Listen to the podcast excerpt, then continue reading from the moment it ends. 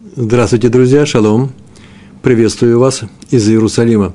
Э, сейчас идет прямая у нас передача. Ну, кто-то нас будет смотреть в записи, если захочется, кто-то нас будет слушать в записи, в записи. Так или иначе, я нахожусь в Иерусалиме, а вы со мной здесь тоже. У нас урок из цикла «Еврейское поведение». Самое интересное поведение. Недельный раздел «Матот Мусаей». Э, на самом деле мы сейчас будем опираться на то, что написано в разделе «Матот». Это уже завершение книги Бамидбар. У нас уроки посвящены еврейскому поведению. Это, это мусар. Э, нас касается, э, мы рассматриваем законы этического характера, мораль, этика и прочее. Причем в динамике и в практически. А именно, мусар занимается вопросом, как человеку улучшить себя – что от нас хочет Тора, и что нужно делать самим собой в этом мире. То есть отвечается, отвечаем мы на вопрос мировоззренческого характера, зачем мы сюда пришли, и что нам нужно делать самим собой. Вот Мусар отвечает, исправить свои качества, улучши их. Сегодняшняя тема – принять укор. Укор – это некоторое замечание, укор, выговор и прочие вещи. Мы сейчас все синонимы эти приведем. Тема, мне кажется, важна, она не впервые появляется – на наших уроках мы занимаемся тем, что называется заповедью. Надо принимать с желанием и любовью все замечания в свой адрес. И, наверное, все согласятся с такой э, категоричной фразой, императивом, э, но мало кто э, практически э, выполняет ее стопроцентно. Но то уж пошло, я так с этого, может быть, и начну, не планировал, но вот скажу такую фразу – большинство наших неприятностей, которые мы видим в жизни, многие из них, по крайней мере, э, они связаны э, с нашими отношениями с другими людьми. Как к нам относятся, как мы к кому-то относимся, что мы практически делаем с другими людьми. Все это круг заповедей, который называется между человеком и его, его ближним окружением. Бен Адам Если у нас бывают обиды или неприятности в этой жизни, то в конечном счете от других людей. Э, я, конечно, понимаю, что иногда я сам себя обидел, сам себя расстроил, э, сам себя, сам себе нанес какой-то ущерб. Но в конечном счете так сделано на уровне людей, что все это я получаю посредством них. Я не в замкнутой комнате живу, я не изолирован от людей. И что бы я ни сделал, всегда эхом возвращается ко мне. И часто слышно Э, от других людей, что вот их кто-то обидел, они живут в каком-то странном окружении, у них в семье какие-то э, нелады, непорядок какой-то, что-то нужно все это починить. И виноваты все вокруг, но не они сами. Э, так получилось на том лотерее жизни, в лотерее жизни попался такой вот билет. Что-то хорошо у них получилось на работе, что-то нехорошо. У каждого свое, своя удача или неудача, мозаль. Так вот, Мусар говорит, нет, это все не так устроено. Мир создан для тебя. Здесь возможности некоторые. Мы об этом все время говорим. И в связи с твоим уровнем, с твоими усилиями, с твоим пониманием того, каким являешься ты сам, Всевышний вокруг тебя организует все то, что ты называешь этой жизнью, в которую ты погружен. Знаешь, что на самом деле ты и есть в этом мире. Все остальное, ну, может быть, не просто антураж, по крайней мере, является реакцией Всевышнего на тебя. И поэтому надо бы присматриваться, присматриваться не к другим людям, а к самому себе. Смотреть за друг, не с другими людьми, а за самим собой. Важно, что я говорю, а не что другие люди мне говорят.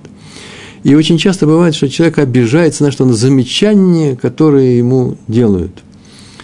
Сегодня мы, может быть, поговорим, может, не поговорим, посмотрим на тему о том, что замечания, которые мне делают, это реакция на то, что сделал я. Они могут быть болезненными. Сегодня будем говорить самым главным образом совсем другую вещь, совсем э, на другую тему. Другую вещь мы скажем, а именно, э, на самом деле ведь можно же относиться к замечаниям совсем по-другому. Болезненно или болезненно, всегда их перевести в область неболезненных. Нет болезненных замечаний. Э, бывает болезненный удар, когда меня ударили. Но словами можно ударить, можно убить человека. Тут как научиться реагировать на слова, таки, слова таким образом, чтобы они тебя не ранили – это что не значит быть носорогом, идти по жизни э, э, закованным в толстую шкуру, кожу, непроницаемую броню, и от меня э, отскакивают все слова, которые мне говорят. Я вообще ничего не замечаю, мне нельзя обидеть. Нет, нет, это не так. Надо жить в этой жизни. Нельзя идти по головам людей. Э, обычно тот, кто не замечает, когда его обижает, он и других обижает спокойно. Может быть, и надо замечать. Сегодня мы поговорим всем о другом. А именно, что такое замечание, почему Всевышний устроил мир таким образом, что, первое, в этом мире присутствуют замечания, которые делают мне и которые меня могут ранить. А второе, почему Всевышний хочет, чтобы я на них реагировал именно так, как вот сегодня мы сейчас будем это учить. По крайней мере, в теории мы все это пройдем. Ну, не все, конечно, немножко затронем. А там посмотрим, что нам делать практически.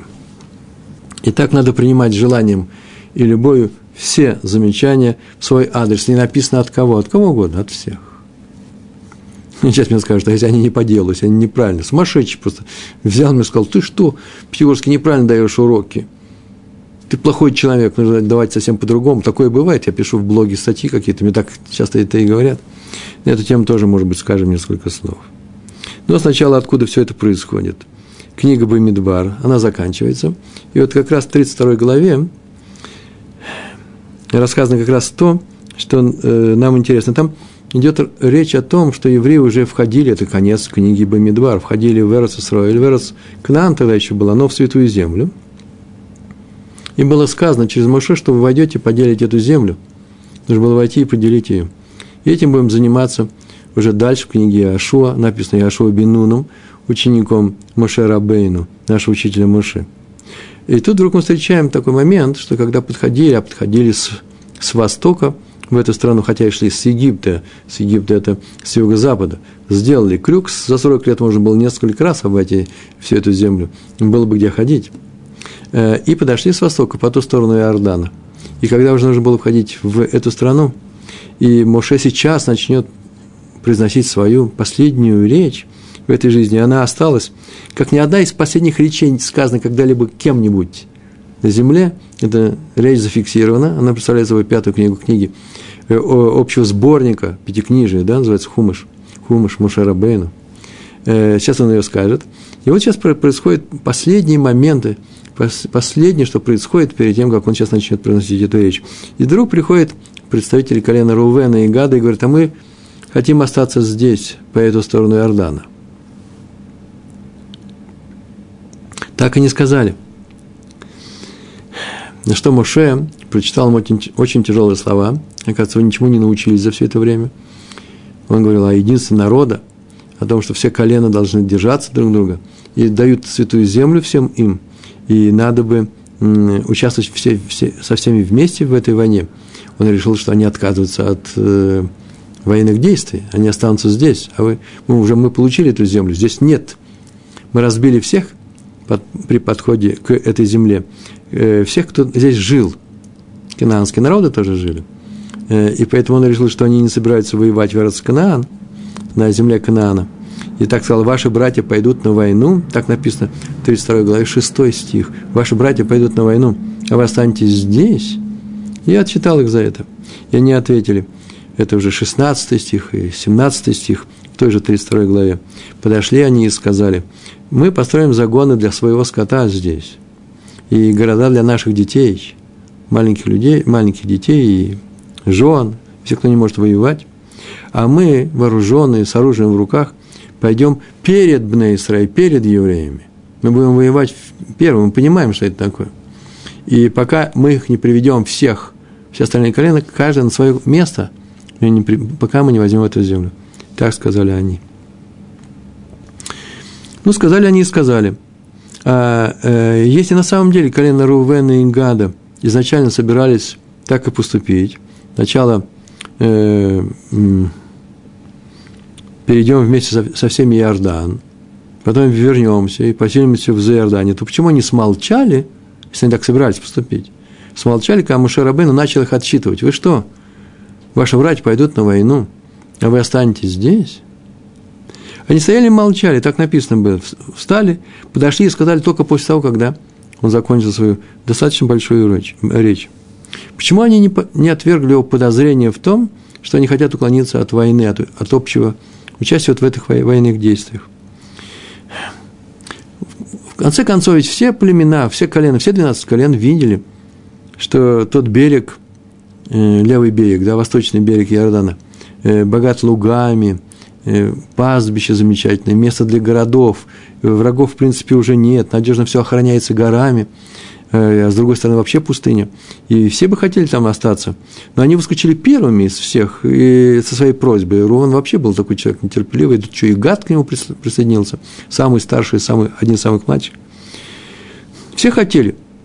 Ну, так войдите сначала в страну, поделите, а потом кто-то скажет, мы еще вот там еще хотим взять, или там хотим только взять. Поэтому странно их поведение, почему они смолчали. И ответ, заметили наши э, мудрецы, таков, что они не хотели его прерывать. Они стояли и слушали. Оба колена. Потому что желали выслушать наставление его до конца. Все, что есть позитивное в этом, они хотели взять себе. Тут есть еще такой момент, он никем не отмечен, но я от себя уже скажу. В конечном счете все слышали, что Муше Рабейну говорит, каждому из колен. И всем остальным тоже это была наука. Эта наука – это вообще не что иное, как достояние всего нашего народа, всех 12 колен. И поэтому Гад, Рувен и Гад не прерывали Моше и до конца выслушали его и э, собрались они просто научиться правильному поведению – на все время. Вот это вот является одним из источником сегодняшнего нашего урока. Э, об этом сказал Раби в трактате, который называется «Тамид». Я выписал источник, 28 лист, первая страница. Там так было сказано, Раби сказал, каким путем идти надо человеку, чтобы он правильно этот путь. И ответ, пусть любит наставление. Каждый раз, когда он, тохаха называется, тохахот, тохаха – это наставление – Наставление с позиции Торы, понятно. Не просто ругань какая-нибудь, а именно наставление. Что-то делать, а что-то не, не делать. Что такое в конечном счете наставление? Ребари. Что такое тухаха? Это человек что-то сделал, ему говорят, что так нельзя поступать. Тора считает, что это неправильное действие. И вот почему. Можно объяснять, можно не объяснять. Но это как закон. Тухаха – это не просто «ах, ты плохой». Нет, не так.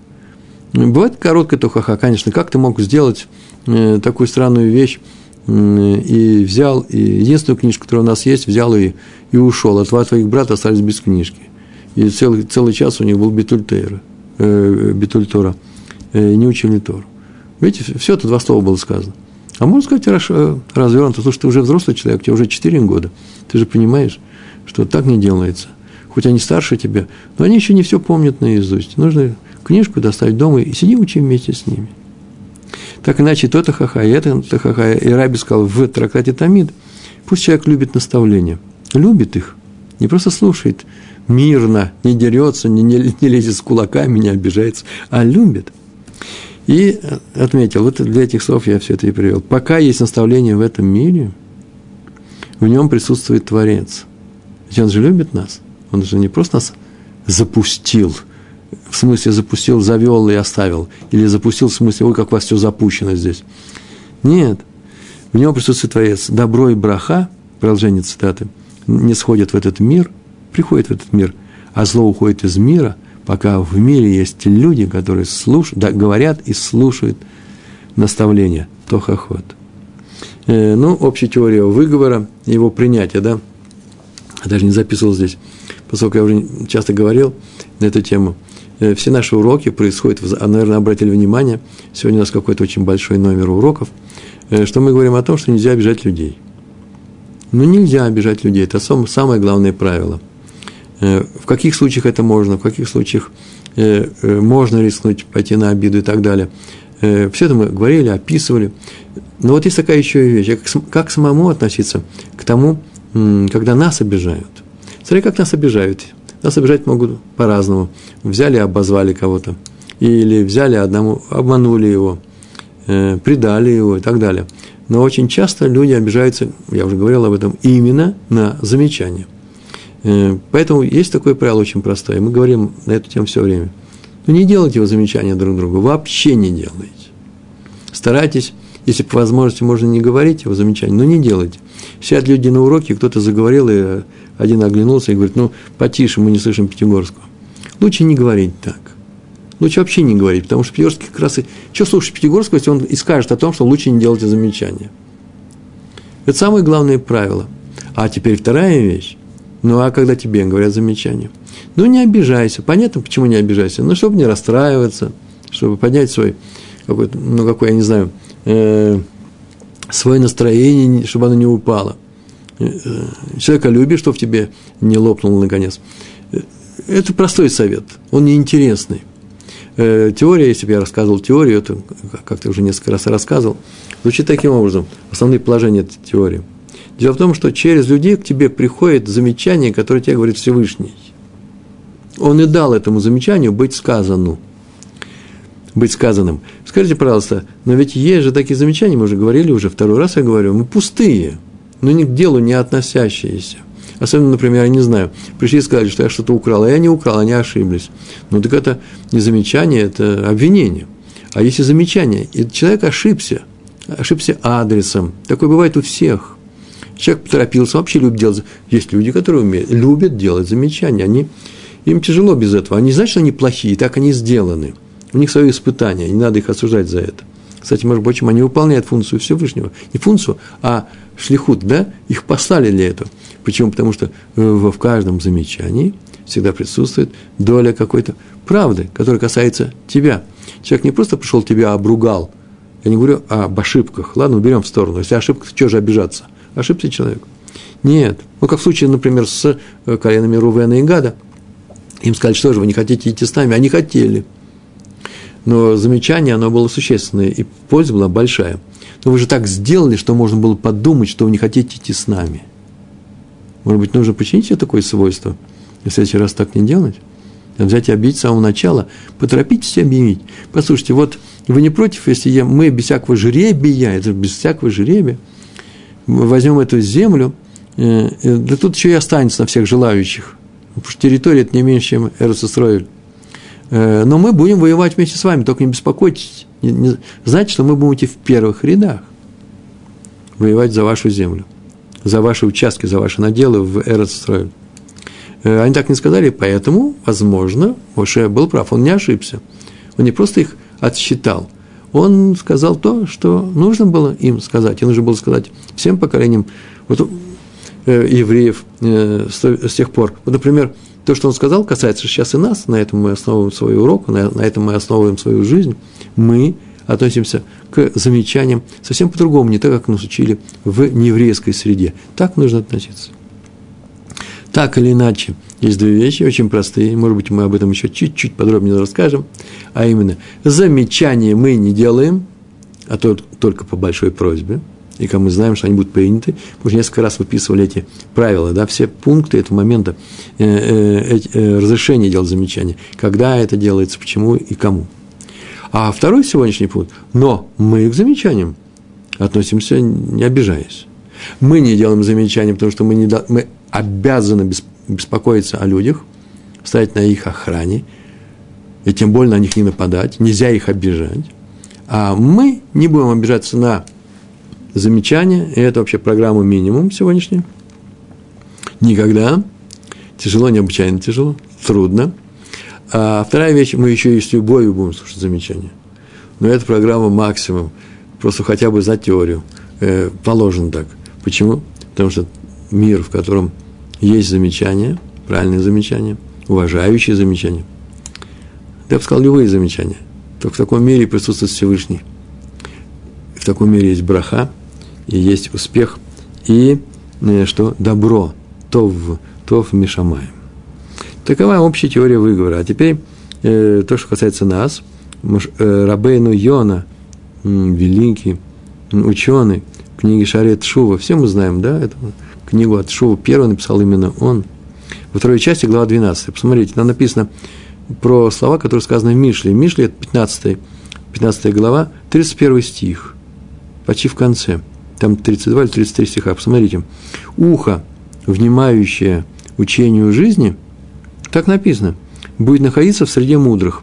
Но не надо говорить, думать, что само ухо будет находиться в среде мудрецов.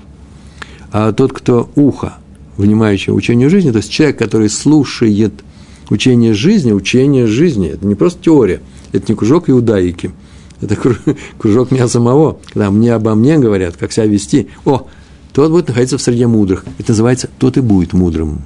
Это называется, будет считаться э, мудрецом. Ну, есть еще такой, э, вот Рабин Йона про этот стих написал очень оригинальную вещь. Он сказал, что это означает, что надо жить среди мудрецов, которые скажут тебе наставление. То, что я сейчас сказал, это пшат, да, просто. А он сказал, нет. Быть находиться в среде, ну, находиться в стране мудрецов – это следствие, да? Он сказал, наоборот. Надо жить среди мудрецов, чтобы они тебе говорили наставление. И дальше там же, кстати, прям тут же и идет. Презирающий наставление, он написал слово «мусар», да, еврейская этика презирающий наставление, ненавидит свою душу. А кто слушает назидание, а именно тохаха, тухахот, тухаха – это когда тебе говорят выговор, тут приобретает разум. Это и называется разум, мудрость. Хочешь быть мудрым, с умом подходи к тому, что тебе говорят о тебе самом. А тебя самом говорят то, что нужно. Всевышний сказал то, что нужно. Всегда есть там или все – это о тебе, или хотя бы какая-то часть. Так сказали мудрецы, упал один человек, один человек упал с крыши, и разбиты все его органы, ничего такого. Живой, но ничего цельного нет. Ему теперь нужны лекарства, примочки, мазь, что еще бывает, повязки, гипс на все суставы. Не, не о нас будет сказано. Потому что все, что у него, у него поломано. О, то же самое с грешником. Грешник, он нарушил запреты, и теперь у него – все, все, что есть у него в теле, все это одно больное тело. И Всевышний дает ему лекарство. Какое лекарство, Рабарье? Умение слушать наставления. Горькое лекарство необычайно, тяжелое необычайно тяжелое, но умение есть. Теперь его нужно принимать. Как сказано, склоните свое ухо и идите ко мне. Слушайте, и будут жить ваши души – то же самое сказал царь Давид. Сейчас мы еще перейдем к историям про наших мудрецов, наших праведников последнего нашего времени. Но сейчас два слова о царе Давиде. У меня сегодня просто запись урока. Э, Бава Кама, 29 урок, да, там история про царя Давида, кстати, ужасно интересно. Сегодня целый день у меня с утра тоже был на уроке царь Давид. Э, в Тигилем, написанное царем Давидом, Аллах Шалом, к миру будь упомянуто его имя. 78 глава, капитул, да, первый, ну, первый стих, по-моему. «Слушай, мой народ, мою Тору, склоните, склоните свое ухо, то есть заставьте себя слушать, вслушивайтесь к сказанному моим, ко всему, что сказано моими устами». И Хида Акадош в своей книге Йосеф Таилот, он так написал, поясняет, «Слушай, народ, мою Тору, это мудрецы. Слушай, народ, мою Тору. Тору не все слышат, Тору нужно читать уметь понимать. Это мудрецы. Склоните, слушай, народ, мою Тору, а потом склоните свое ухо. Это означает, народ – это мудрецы. Народ, который читает Тору, это мудрецы. И вот когда все видят, что они слушают наставления, когда мудрецы слушают наставления, мудрецы, умнейшие, их отчитывают, они слушают – и не просто слушают, а учатся на этом, они что-то получают из этого.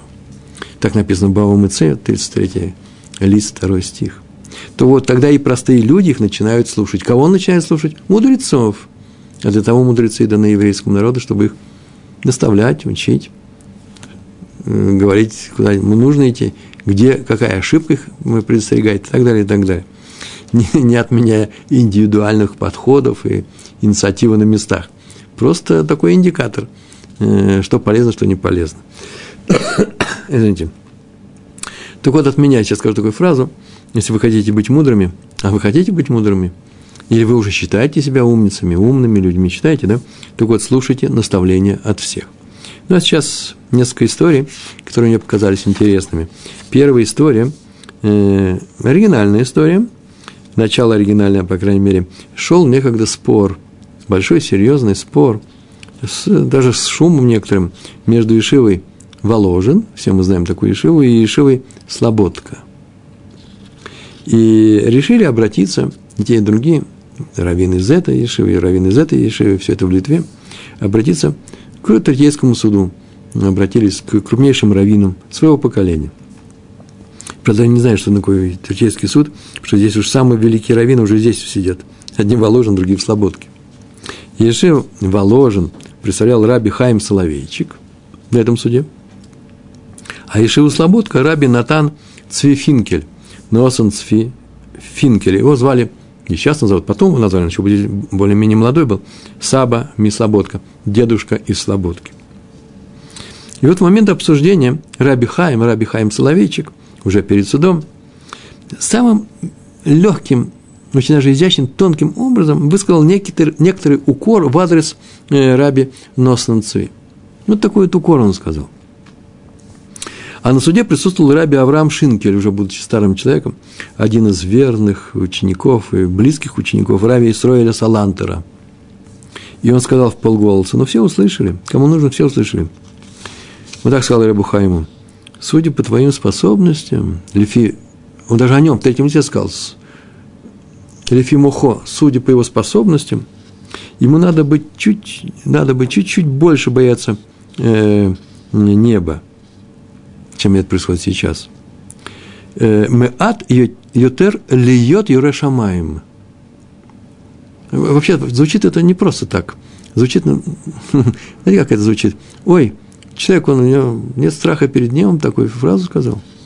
И Раби Хайм, от которого мы весь эту историю знаем, он записал в своей книге, вспоминал, да написал, когда он слышал это, Сах дрогнулся, он испугался, перепугался. Ведь он же сказал фразу тоже не просто так, она нечаянно же у него не выскочила, укор в адрес раба Носа Нацви. И он сказал присутствующим, прямо тут же на суде, если это выговор Торы, то, что мне сейчас я сказал э, Раби а, Авраам Шинкель, то я согласен его принять сразу на месте. А если это просто упрек и выговор, ну, сказали, просто сказали. Могу доказать, что я прав, и что мне нужно было так сказать. И то, что сказал Раби Атану Цви, это один из элементов защиты, моей, в моей точки зрения. Но сели мудрецы и начали думать, что это было у Рава Шинкеля. Замечание Торы – тохаха. Справься. Тебе нужно подумать о том, что у тебя не хватает. Ты рад шамаем трепет перед небом. Ты не обижаешь людей, не подумав. Или просто укол. Укол, знаете, такое замечание. Укол. Э, на иврите называется назифа. И они постановили, поскольку Раби Авраам Шинкель известен своей повышенной праведностью, просто праведник поколения, то его слова надо считать замечанием Торы. Оригинальное решение. Они не вникали, что он сказал, они вникали, кто сказал. И тут же Раби Хайм, прям тут же, как после этого решения, признал его правоту, извинился перед Рави Натаном Цви, и этот урок носил всю свою жизнь. Всю жизнь он смотрел, на каком уровне находится его страх перед ним. Кстати, между прочим, что такое страх перед ним? Ну, боюсь я не был, ладно, хорошо. Сейчас накажет меня. Мозальку от исчезнет. Да нет же. Страх перед небом совершенно конкретная вещь. Если я обижаю других, других людей, мне будет плохо – и в этой жизни, и в следующей. В следующей жизни вообще катастрофа, если, мне, если я обижаю других людей. Значит, мне нужно смотреть, называется страх перед небом. Э, один из, одна из важных компонент страха перед небом. Ну, что мы можем сказать после этой истории? Э, как мы видим, вообще-то не просто, надо не просто принять укор. Э, иногда, иногда такое принятие мешает. Ведь Раби Хайм Славичек что сейчас сказал? Если так, то я приму, а если не так, я не приму. А мы вроде на самом начале не говорили, мы сказали все укоры, все замечания, все наставления, все это от Всевышнего. На самом деле, конечно, принятие укора иногда мешает. Например, меня укоряют в некотором моем действии. Если я сейчас умеленно соглашусь, да-да, вы правы, хорошо, я больше так не буду, так мне надо прекратить это дело. Я не собираюсь его прекращать. Оно нужно, оно полезное, оно замечательное. Э, ну, например, как бы вам сказать такой пример. Сейчас я его придумаю. Я пишу статьи, предположим, короткие, длинные, неважно, на тему Торы. И приходят люди, которые к Торе относятся негативно. Ну, например, человек учился в Ешиве, потом все ему разонравилось, и он ушел. Ну, хорошо бы, если бы он просто тихо ушел и не переживал. Наверное, что-то у него болит он возвращается очень часто в эти места э, в интернете и пишет всякие нехорошие вещи. Э, с улюлюканьем, с шутками, с прибаутками, с издевательствами. Как к этому относиться? Это же не то ха-ха, это оскорбление. Ну, а, а на самом деле все это сделано, написано под видом исправления моего. Что мне теперь нужно сделать? Но если я пойду домой и повешусь, не дай бог, он, устро... он успокоится? Нет же. Он все равно будет иметь плохо. Э, большие претензии ко, всему миру религиозных, ортодоксальных э, евреев. Значит, все это не имеет смысла. Значит, к этому ко всему нужно относиться как? Может, мне Всевышний сейчас дал этот тохаха или эту кор, назифа, прям настоящее, настоящее совершенно обидное замечание в мой адрес нехорошими словами, только для того, чтобы я умел держать удар. Это тоже ведь учение. К этому тоже нужно относиться таким образом, что от Всевышнего. Так или иначе, я считаю себя правым, возвращаясь к нашему примеру, и поэтому я не могу с ним согласиться. Э, тогда что я сделаю? Очень просто. Я потребую, чтобы мне привели доказательства истории. Доказательства того замечания, которое сейчас, мне кажется, не актуальным для моей деятельности. В таком случае, если привели доказательства истории, я вижу, что это взгляд Торы, укор становится тахахой. Тахаха. А без этого он назифа. Я должен поблагодарить за нее, за назифа, и могу продолжать свое дело. Главный критерий, совершенно неожиданный. Я скажу, какой главный критерий, как отличить друг от друга. А вот только не говорите мне, что первый раз слышите. Это очень просто. Нужно посмотреть, не обижаю ли я кого. Кого-нибудь. Как узнать? Очень просто. И тем, что я буду продолжать свое дело, которое мне сказали, что нельзя его делать. Очень серьезно мне сказали. Так вот, если я не обижаю ли я этим делом других людей. А как узнать? Да очень просто, мы говорили на эту тему. Если я вынужден так поступить, он называется, вынужден, мне деваться некуда, я буду продолжать э, его обиды, э, источник его замечания в мой адрес, э, он нереален – ну, он не имеет смысла. Почему? Нелегитимен. Потому что у меня другой возможности нет. Ну, например, мне говорят, не стой здесь под навесом на автобусной остановке, ты занимаешь очень много места, причем потому что э, выйди наружу. Я не могу выйти наружу, там промокну. То есть мне говорят, слушайте, у нас под, много народу здесь в остановке, закройте хотя бы свой зонтик, не мешайте другим людям. О, так это нормальное замечание. Ведь одно и то же замечание, э, что я не стою неправильно – можно было сказано, сказать по-разному. Так вот, обижая людей, а если я стою под остановкой, под крышей в этой остановке с зонтиком, понятно, что я мешаю? Я их обижаю, я, их, я им делаю плохо. А если я не могу здесь не стоять, я с зонтиком ничего не делаю, то э, это не будет считаться их обидой, мой адрес не будет считаться обидой. Или, например, я выполняю заповедь Торы. Мне можно просить сколько угодно, я не могу отменить эту заповедь. Другое дело, что я могу сделать, стараться сделать так, но не за счет Торы, так, чтобы не обижать этих людей а не идти, как железный рыцарь, сквозь камыши, знаете, оставляя после себя вспаханную землю. Так вот, если я не вынужден так поступать, э, то мы вступаем в пространство, называется несовпадение или конфронтации интересов взаимных. Что в таком случае делать? Вы уже знаете ответ. В таком случае нужно обратиться к Равину. Шелатрав. Но великие еврейские мудрецы принимали Тухаха даже и от простых людей, даже там и не по делу. То есть они находили дело в каждом из этих пояснений. Например, замечание. Э, один человек сказал Раби Муше Файнштейну, величайший ученый 20 века, что тому вообще-то не стоит ездить в машине из своего дома в синагогу Бейт Мидрш, там, где они учились, ну, в субботу проводили, на машине после сжигания свечей перед наступлением субботы. Э, на самом деле здесь никакого нарушения нет. Во-первых, ему было около 80 лет, и ехал он ровно пару минут. Пару минут, значит, пару километров тоже немало, кстати, но моментально. И тут не было даже подозрений на Марит Айн, чтобы люди увидели и сказали, ой, Раф едет в субботу. Видит, еще солнце есть. Тем не менее, он написал, и говорит Моше, там это написано, что как только он услышал это замечание, сразу же решил больше так никогда не делать. Блин, Эдер написал, так я постараюсь этого не делать, потому что если один увидел в этом пренебрежение обычаем, так не поступают после сирены в нашем районе, после, после того, как зажгли свечи наши женщины, значит, и другие могут так увидеть то же самое нарушение. И он, больше того, он благословил того, кто сделал ему это замечание, чем он благословил всеми благословениями субботы, потому что он это сделал замечание ради субботы. Я надеюсь, что ради субботы он это сказал, а не для того, чтобы сказать. В такие случаи тоже. Он заступился за субботу. С тех пор Раби Моше Файнштейн, за царь ходил перед субботой в Ешиву только пешком. Я говорю, целых два километра, так он и ходил. Э, Раби, Раби Шломо Вольбе, великий ученый, педагог, недавно умерший, Зацаль рассказал о том, что он услышал от раби Ехискеля Сарна, тоже был знаменитейший раввин. Рассказ такой, такой. Однажды пришел раби Ерухам Лейвовец, э, Можгих Ешивы Мир. Можгих – это духовный руководитель, э, крупнейший человек, книги замечательные, мы по ним учимся. Он пришел к своему раввину, раби Натану Финкелю, а мы говорили о нем сегодня, Саба Ми Слободка, из Слободки. И тот громко, вслух, он это умел делать, начал читать ему длинную лекцию о поведении, то-ха-ха, развернутым виде, громко, не стесняясь. Он это умел делать на тему, как надо изменить свое отношение к учебе. Это у Раби Лейбовица, Лейбовица, который был молодой, у него было плохое отношение к учебе. Но он нашел что-то, и он его, и он его отчитал. Причем долго, тяжело, так сказал э, Раби Сарна. И тот ему ничего не ответил, слушал очень внимательно и ушел. И первое, что он подумал, так рассказал Са, э, Раби Сарна и Равшлама Вольбе, его ученик, об этом передал нам. Первое, что он подумал, ну, теперь все. Теперь э, Раби Рухам никогда не придет к, к Саби Слободке после таких слов. И что он увидел на завтра, когда пришли ученики.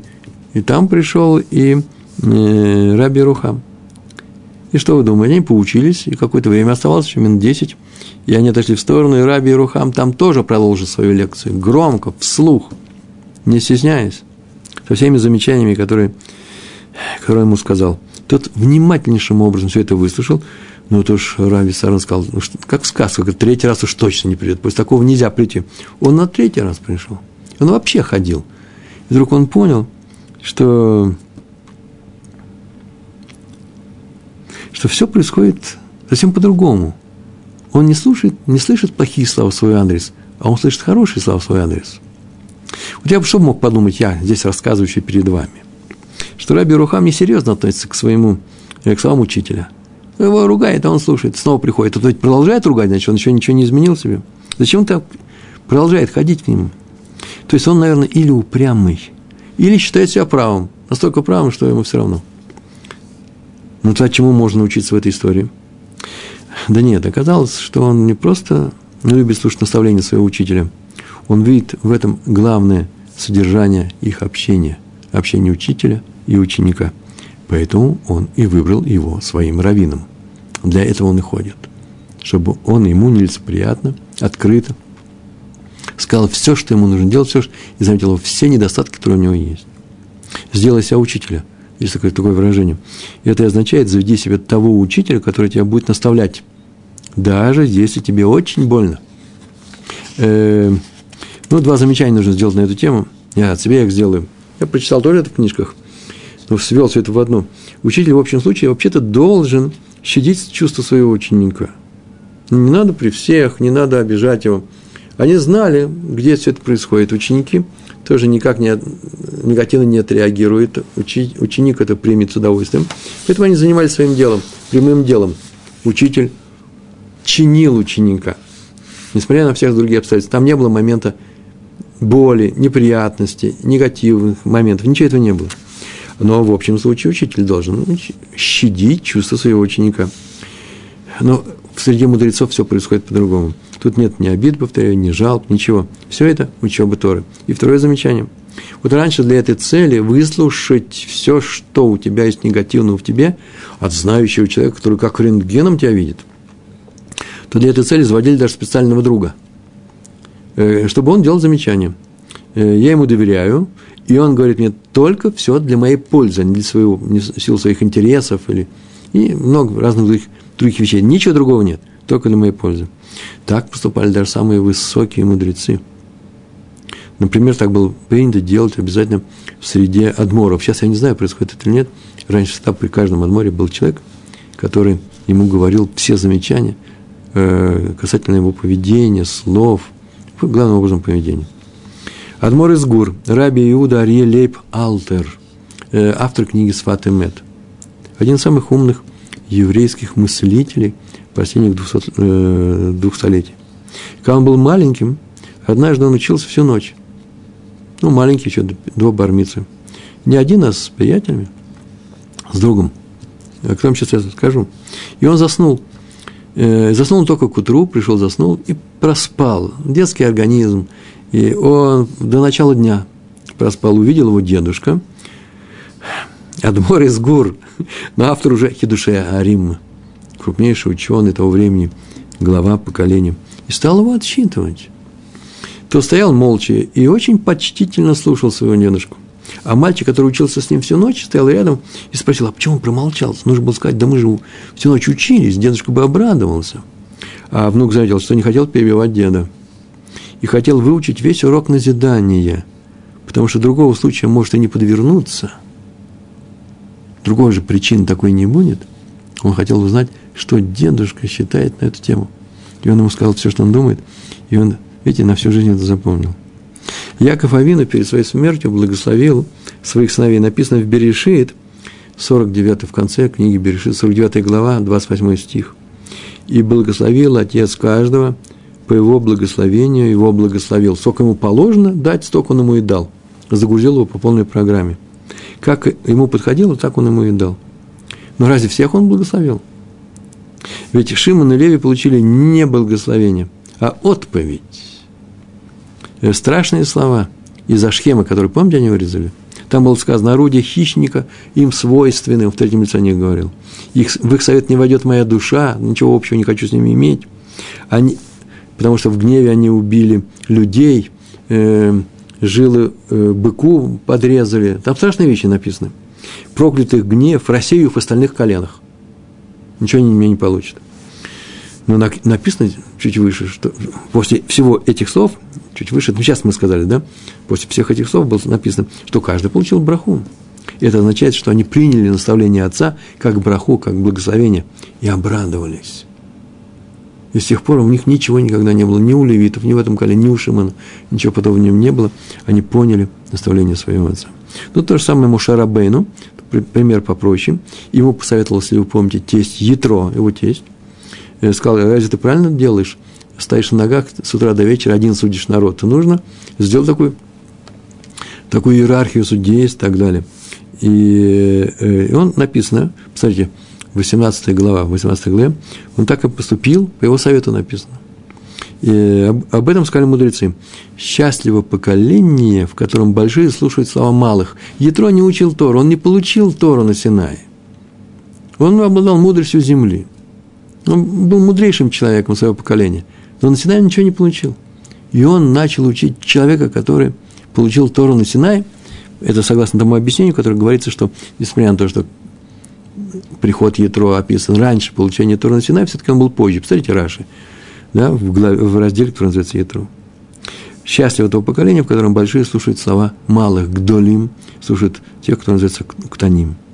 И тогда следующее поколение учится у старших. Они начинают слушать старших. Они видят, что те их слушают, и сами начинают слушать старших. В этом же и есть весь смысл преподавания, воспитания, передачи традиции. Надо, чтобы младшие услышали старших. Правильно? А как, это можно сделать? Только одним способом, когда старшие показывают, что они слышат младших. Без этого нет равина, э, нет учителя, э, нет авторитета родителей э, в семье, нет никакого продвижения – если старший не умеет слушать младших. И такое слушай любое замечание в свой адрес? Это когда даже человек, который, в принципе, да не очень-то меня знает, или знает, но не очень-то меня любит, так иначе, по каким-то параметрам ниже меня, меньше меня, он же не занят мной, он же, он же не мой учитель. И я выслушаю, слушаю его замечания – и я слушаю его замечания, и тогда он может выслушать меня. И э, я так полагаю, что есть директора, есть директора, а не раввины, а есть раввины. Раввин – это человек, который мягок, который любит людей. Мы как-то говорили в самом начале, часто говорили на эту тему. И он всегда с удовольствием выслушает любое замечание. Есть люди, которым даже замечания-то делать не хочется. Но если ты скажешь, они счастливая улыбка на лице, а отнюдь не глупые, а очень даже умные, мудрые, выслушают тебя – и зададут еще вопросы. Я это часто встречаю. Не потому, что я делаю, люблю делать замечания, я вижу, как разговариваю с раввинами. И есть люди, которые э, просто сделаны из материала Торы. Вот у них и надо учиться. Э, такие люди, сейчас я не знаю, в Казань, Нижний Новгород, в Москве я знаю двух таких раввинов, в мой друг Раф Хитрик в Нюрнберге, ему привет передавайте, пожалуйста, мои друзья. Это люди, сделанные истории. Попросите, подойдите к ним, к нему, если вы увидели что какое-то странное действие, спросите, почему он так сделал, он с удовольствием выслушает ваше не замечание, а именно даже не укор, а ваши слова в его адрес. Он и пояснит, а если он вдруг ошибся, он скажет, ой, спасибо, что вы мне об этом сказали. Они сделаны из самой Торы. Таким равен и должен быть, и мы должны стараться быть такими же людьми. Э, в семье надо делиться проблемами своими детьми в какой-то форме, не обязательно погружать их во весь э, страх нашего существования на банковском счету. Но, по, по крайней мере, поделиться с ними, выслушать их мнение. И не надо бороться за свой авторитет. Авторитет получает тот, кто за него не борется как раз. И вот тогда мы становимся авторитетом в глазах их, э, своих же детей, которые знают, что с ними считаются, и они начинают прислушиваться э, к, э, к нам. Да, здравствуйте, Нюрнберг. Да, на линии уже. Ну, мой любимый рассказ, раз Нюрнберг, значит, хаббатская община, я его всем рассказываю, так нравится, про слушать замечания. Раби Шнаур Залман Адмор из Ляды, автор Тани. Э, в некоторое время он жил не в Лядах, не, не Любавич, в каком-то месте. И в том же городе был Магид, человек, который я читал всем Тухоход, замечания. Его очень любили, и он собирал толпы учеников на своих уроках. И сказал ему э, э, Бальтане, да, э, Адмор взгляд. Ты всем читаешь Тухоход, замечания, произносишь их. Сделай мне такое замечание. Тот перепугался. Ну, нельзя же не выполнить приказ Рэбе. Приказ – это же просьба. И сказал, такую фразу сказал. Все, что знаю я, Рэбе тоже знает. А все, что не знает Рэбе, я тоже не знаю. Тогда какая между нами разница?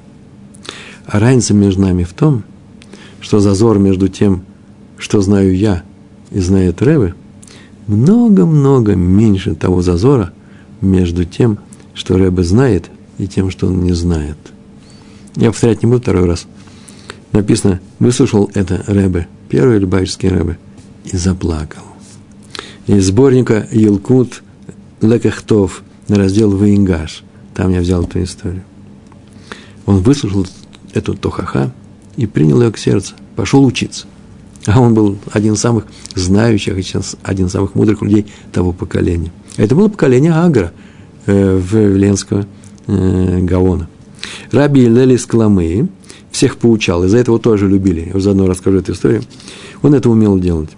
И приехал однажды в Цанс, это город в местечко город достаточно большой в Польше. Там его встретил Адмор, местный Адмор из Цанс, Раби Хаим.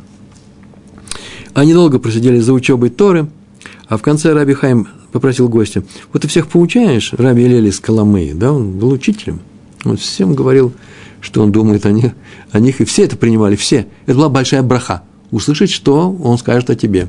Позитивная, негативная, огромная браха была. И он спросил его, вот ты всех получаешь, скажи мне, что у меня не в порядке. Тот сказал, как у тебя не в порядке? Я вот э, думаю, почему у тебя нет Шиур ама аляма зехали хурбан? Шиур ама аляма зехали хурбан такое недо, недоделанная часть на стенке в память разрушения храма. Он говорит, я у тебя не вижу это. Ты вот без всяких слов берет стремянку, лесенку, залезает он наверх, берет нож и говорит, где здесь сделал, тут говорит, здесь. Сделал ну, полметра, ама, ама это локоть, локоть на локоть. И начал, начал отбивать все это. Отбил всю эту штукатурку, я спустился вниз и сказал ему большое спасибо, сказал, я шаркоях, рабу Елелю. Тут же моментально. Э, комментарий, может быть, он не заметил, может, в другом месте где-то был. Э, может быть, его не было. Кстати, между прочим, по еврейскому закону и в Шульханарухе написано, что если мне не надо это делать, хорошо это делать, это хороший обычай. Э, но и не обязательно. И здесь еще, интерес, более, еще интересное мнение, знаете, какое оригинальное? Ведь это же нужно сделать недоделанный дом. Нужно не доделать дом. Если дом уже доделан, сейчас ты его будешь, а не хватает именно захар или хурбан, то получается, что сейчас ты будешь его доделывать. И поэтому лучше будет, когда ты строил, не, не доделать это, это нормально. Хорошо, ну когда он уже сделан, так или иначе можно это было не сделать, ничего подобного.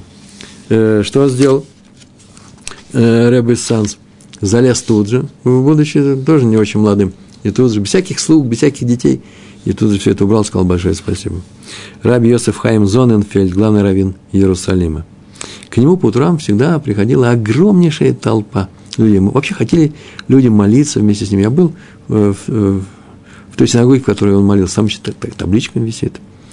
Э, э, и стояла огромная очередь и проходили люди, задавали вопросы, спрашивали совета, хотели получить браху, он был очень деятельный, активный, его браха всегда работала.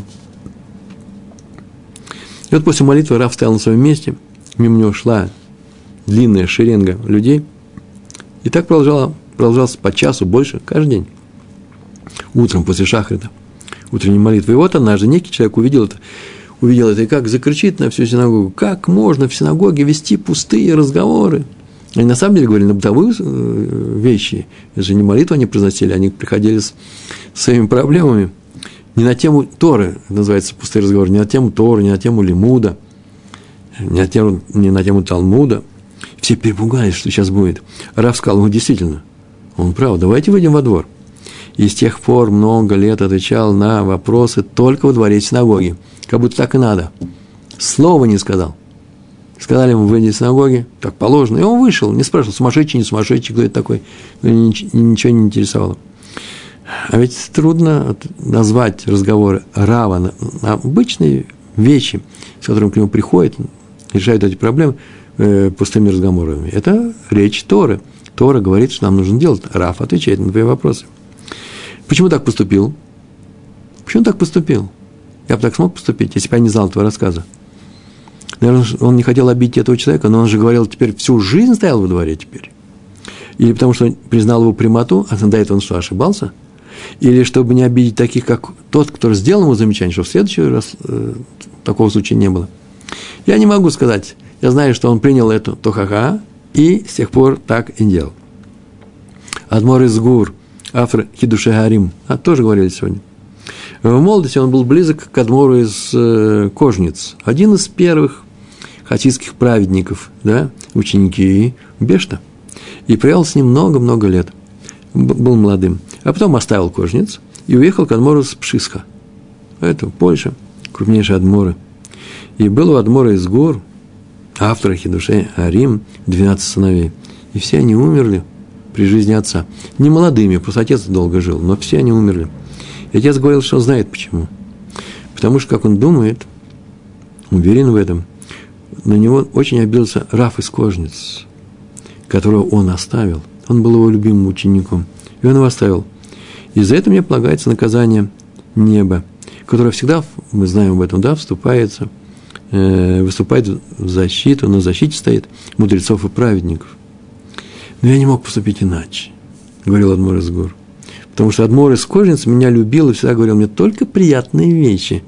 Говорил Деврей Махма, а Адморис Пшиский меня всегда поучал, критиковал, воспитывал, говорил Деврей Тухаха. Это было то, что мне нужно. Вот это было то, что мне было нужно. Вывод, надо любить Тухахот. На нашем уровне, по крайней мере, не относиться к ним негативно. Говорили о программе минимум. Не отвечать на них, э, будто нас, не реагировать на них так, как будто нас оскорбили. И даже если оскорбили, повторяю, если нас оскорбили незаслуженно – уйдем в сторону спокойно. Ошибка. Такой человек болезнь, я не знаю, как это объяснить, как угодно. Каждый случай объясняется по-своему.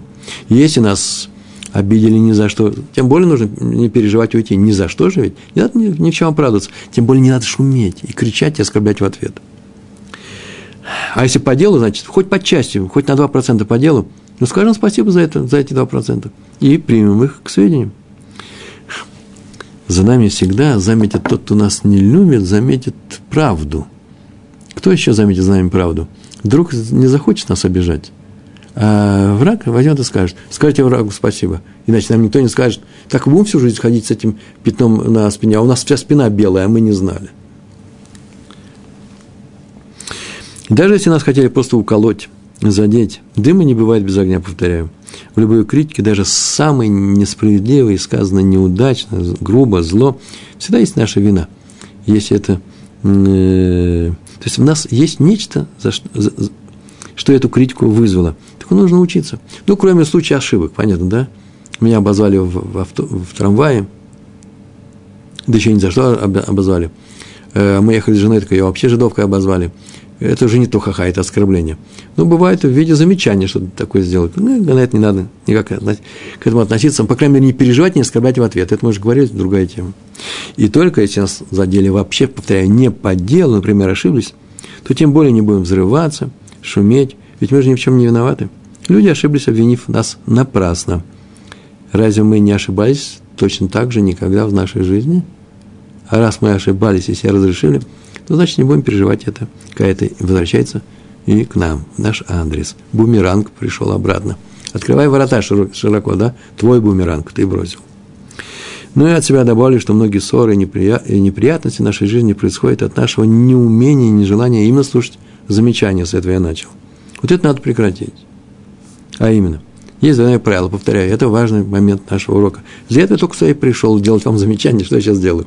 Только, вот, только для этого я пришел, чтобы на что-то позитивное у нас было. Двойное правило. Все правила такого рода, все бывают двойные.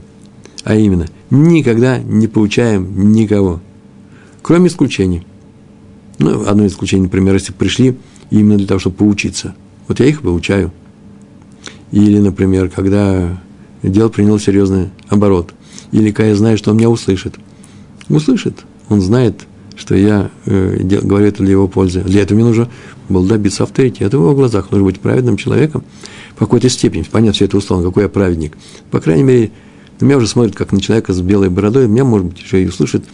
Поэтому я не буду злоупотреблять э, своей ну, по крайней мере, есть такие исключения. Но правило общее – стараться не поучать других. Только о необходимости которой будем учать, поучать.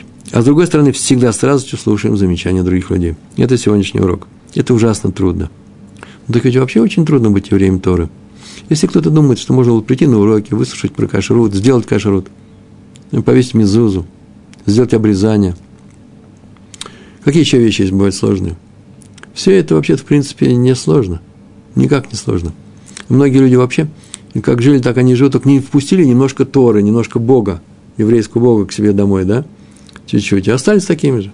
Если они ничего не, изменили в себе сам, самих, не изменили свое отношение к людям, не научились стараться не обижать их, науч, не научились не обижаться на них, то, в принципе, здесь просто кружок Торы. Иудаика такая происходит. Так вот, трудно быть евреем Торы.